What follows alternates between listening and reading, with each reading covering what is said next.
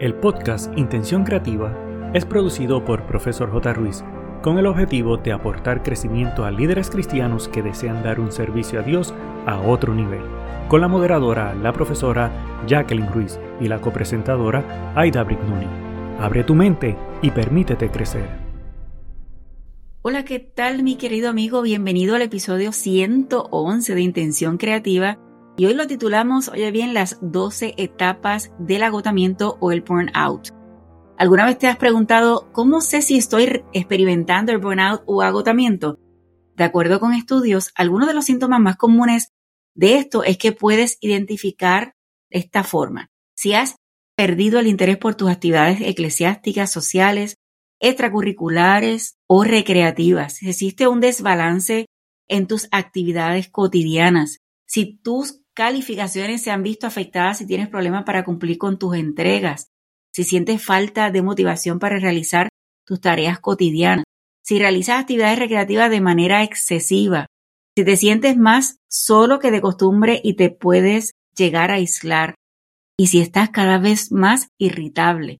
Aunque el estrés lo vivimos de manera diaria, en este estrés acumulado y crónico que no se logra aminorar con actividades en el día a día, lo que desemboca el llamado burnout. Pero antes de continuar, vamos a saludar a mi compañera de viaje, Aidita. ¿Cómo estás? Hola Jacqueline, muy bien. Yo intrigada con este tema, ya que según estudios, el estrés alto y prolongado es lo que realmente provoca este burnout o agotamiento. Pero nada, vamos a ver qué nos dicen los expertos ya mismo. Eso es así. Antes de pasar al pensamiento, mi querido amigo, te invito a que visites las notas del episodio porque te quiero compartir un detalle especial que espero que te ayude como lo ha hecho conmigo. Así que por favor visita las notas de este episodio. El pensamiento para hoy.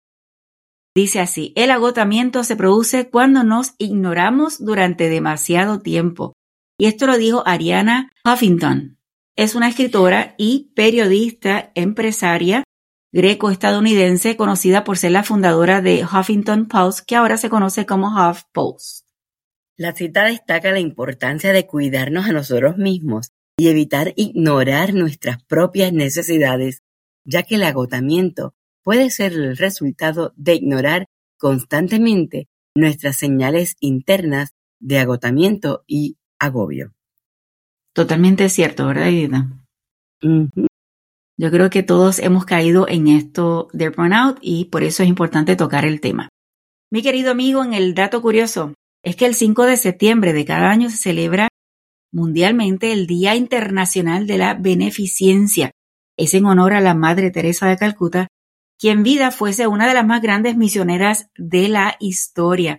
En su labor ella llevó ayuda y sosiego a los más necesitados del planeta, realizó obras benéficas por pobres, niños y enfermos, como también logró recolectar fondos suficientes para la construcción de hospicios y residencias para los más desamparados. La Madre Teresa de Calcuta murió el 5 de septiembre del 1997, fecha que tomó la ONU para la conmemoración del Día Internacional de la Beneficencia. ¿Y qué actividades puede realizar para celebrar el Día Internacional de la Beneficencia? Pues esto puede ser tan variado y va más allá porque está relacionado a tus gustos y a tu naturaleza. Por ejemplo, puedes inscribirte como voluntario y ayudar a personas necesitadas en el mundo. Puedes prestar tus servicios en campañas de alfabetización para así reducir la brecha comunicacional entre las personas. O puedes asistir a charlas de empoderamiento simplemente para comenzar un huerto comunitario dentro de tu localidad. Es que cualquier cosa que hagas que sea en beneficio a otros es suficiente para celebrar el Día Internacional de la Beneficencia, porque lo que se busca es que en temas de la caridad, la solidaridad y el altruismo te puedas envolver tú con tu iglesia promoviendo acciones altruistas en tu comunidad para así lograr el bienestar desde tu alcance con un efecto multiplicador. Y otro aspecto yo creo que Edita es que para la iglesia es muy fácil crear este tipo de eventos. Yo creo que deberían aprovechar rápidamente a trabajarlas y a veces se hacen cosas en la iglesia sin pensar cuál es el propósito que hay detrás y realmente cuando impactamos a la comunidad es lo que estamos haciendo. Trabajar el Día Internacional de la Beneficencia, simplemente que lo hacemos todo el año. Bueno, el tema de hoy, 12 etapas de agotamiento o burnout. A menudo pensamos en el burnout como un estado exhaustivo de agotamiento y de agobio. Aunque esto es cierto en parte, el burnout es mucho más complejo que esto. Según los expertos, definen el burnout como un periodo prolongado de fatiga y apatía que a menudo se refleja en nuestro rendimiento, relaciones, salud y hasta en el desempeño de nuestro liderazgo en la iglesia. Sea en el lugar que sea el agotamiento, puede ser desencadenado por las demandas de trabajo abrumador y los niveles prolongados de este estrés intenso. Como líderes debemos aprender a manejar esto y mejor aún, debemos identificarlo y ver cómo lo podemos evitar. Oye, ¿tú sabías que existen 12 etapas del burnout? Y es que este modelo fue desarrollado por el psicólogo Herbert Fraudengerberg y sus colegas.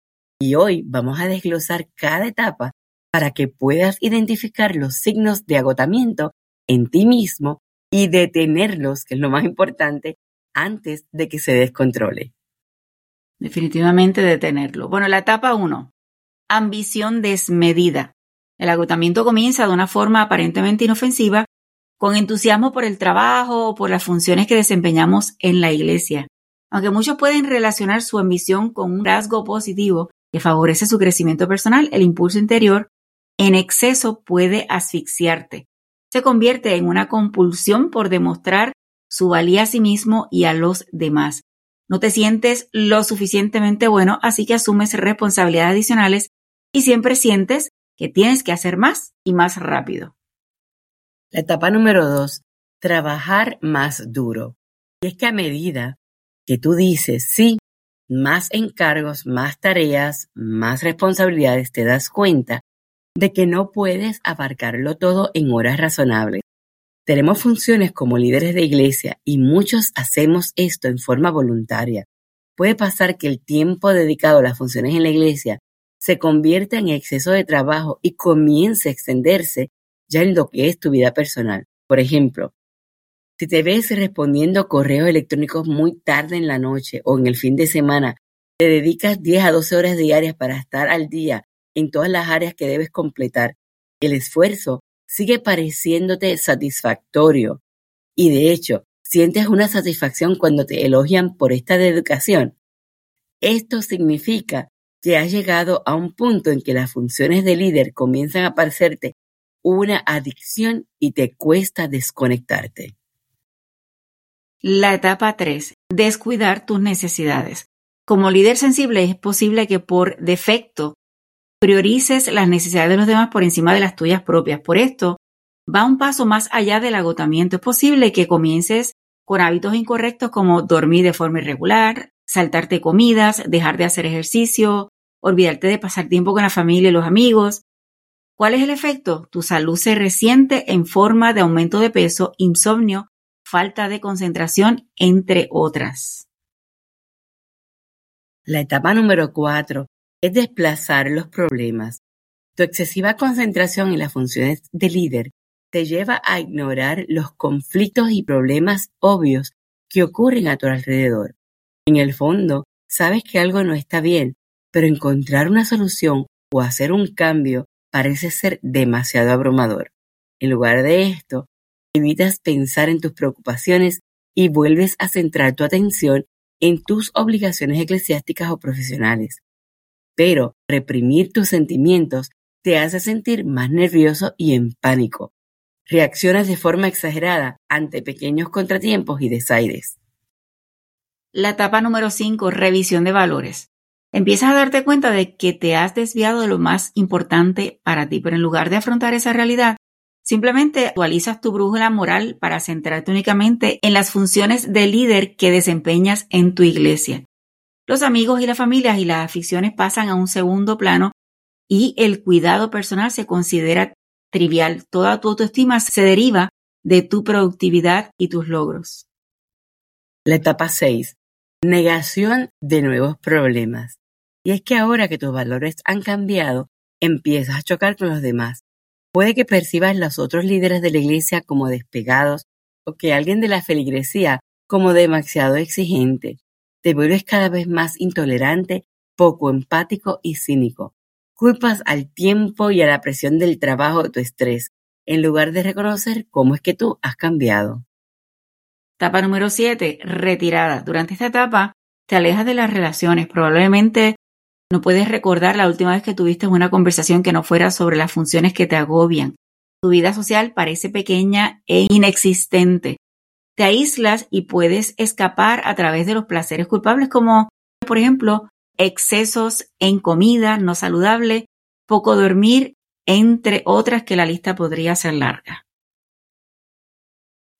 Wow, esto me toca porque uno a veces no se da cuenta y cuando empiezas a mirar los efectos y los síntomas, entonces es que puedes identificarlo y tomar control. La siguiente etapa, impacto en los demás. Tu agotamiento afecta ahora a tu familia y notas que te has vuelto impaciente e irritable. Puede que hagas cosas que afecten a los demás, como por ejemplo, olvidarte a buscar el hijo en, en la guardería o sencillamente ausentarte de una reunión. Son detalles que hacen que tú estés ya no afectándote a ti, sino a otros. La etapa número 9, despersonalización. Te sientes como una cáscara de lo que fuiste. La despersonalización implica sentirse ajeno a tu propio cuerpo como si ahora fuera un observador externo de tu vida. Cada día es un ejercicio de rutina. Si antes te entusiasmaba tus funciones en la iglesia, ahora te resulta negativo o indiferente. La otra etapa, que es la 10, es el vacío interior. Ya no te consideras valioso, empiezas a sentirte inútil, como si todo tu esfuerzo fuera en vano. Has perdido las ganas y sueñas despierto con dejarlo, o con mudarte, o con abandonar este liderazgo. Es posible que recurras a mecanismos de afrontamiento poco saludables como comer en exceso, ingestas altas de azúcar o adormecerte para aún más no pensar. La etapa número 11, depresión. Todo se vuelve borroso. Antes la vida era tecnicolor, era color, multicolor, pero ahora es gris y sombría. Estás emocional y mentalmente agotado, te sientes perdido e inseguro. Las funciones de líder ya carecen por completo de sentido o propósito. La etapa 12 es el síndrome de agotamiento total.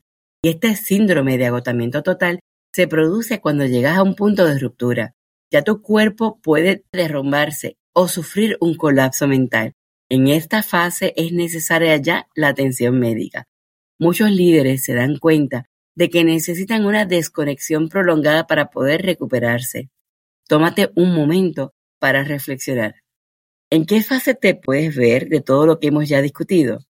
Es una información importante y un llamado a tu atención, a tu acción para poder reaccionar cuanto antes. Es importante recordar que el agotamiento no es un proceso lineal, no siempre se pasa de una etapa a la siguiente y el tiempo que se pasa en cada etapa puede variar de una persona en otra. Yo estoy más que segura, mi querido amigo, igual que yo, nos encontramos en algunas de estas etapas.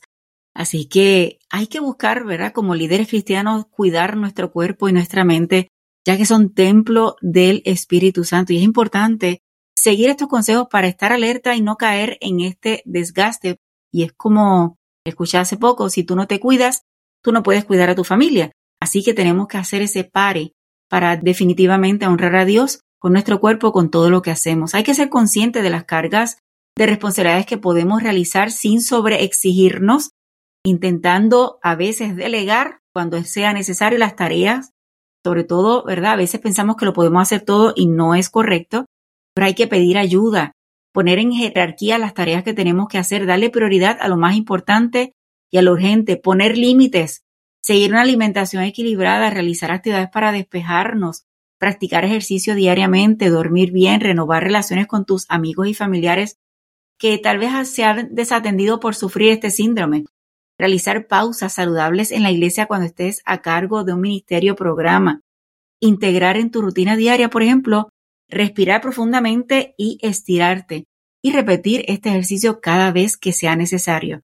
Todos los que somos líderes en la iglesia, todos hemos caído en esto, yo creo que a, niveles bastante altos en estas etapas, y por eso es importante que no es que digamos que no a todo, es que podamos elegir realmente dónde podemos ser de bendición y qué cosas podemos hacer según nuestro estilo de vida. A veces estamos con situaciones difíciles en la casa y hay que aprender a decir que no. Hace poco una persona hizo un acercamiento para que yo le ayudara en la iglesia en algo. Yo le dije, no, no, no, por más que quisiera y que conce lo que estaba pidiendo era muy fácil para mí hacerlo. Pero una responsabilidad de todas las semanas tuve que decir que no. Así que hay que aprender a decir que no sin sentirnos mal. Solamente asegurarnos, ¿verdad?, que cuidamos nuestro cuerpo y nuestra mente, como dije al principio, porque es templo del Espíritu Santo y es nuestra responsabilidad hacerlo bien con el cuerpo. Yo pienso que todos estos consejos que menciona Jacqueline son bien importantes. Yo creo que yo añadiría el reforzar la conexión con Dios. Hay que apropiarse de una promesa en la Biblia que te ayude a mí me gusta la de Filipenses 4 del 6 al 7, que dice, Por nada estéis afanosos, sino sean conocidas vuestras peticiones delante de Dios en toda oración y ruego, con acción de gracias, y la paz de Dios, que sobrepasa todo entendimiento, guardará vuestros corazones y vuestros pensamientos en Cristo Jesús. Este versículo nos recuerda que no debemos preocuparnos en exceso que podemos encontrar paz al encomendar nuestras preocupaciones a Dios en oración. Libera tus cargas, déjalas sobre Dios y Él te dará el descanso y sosiego que necesitas.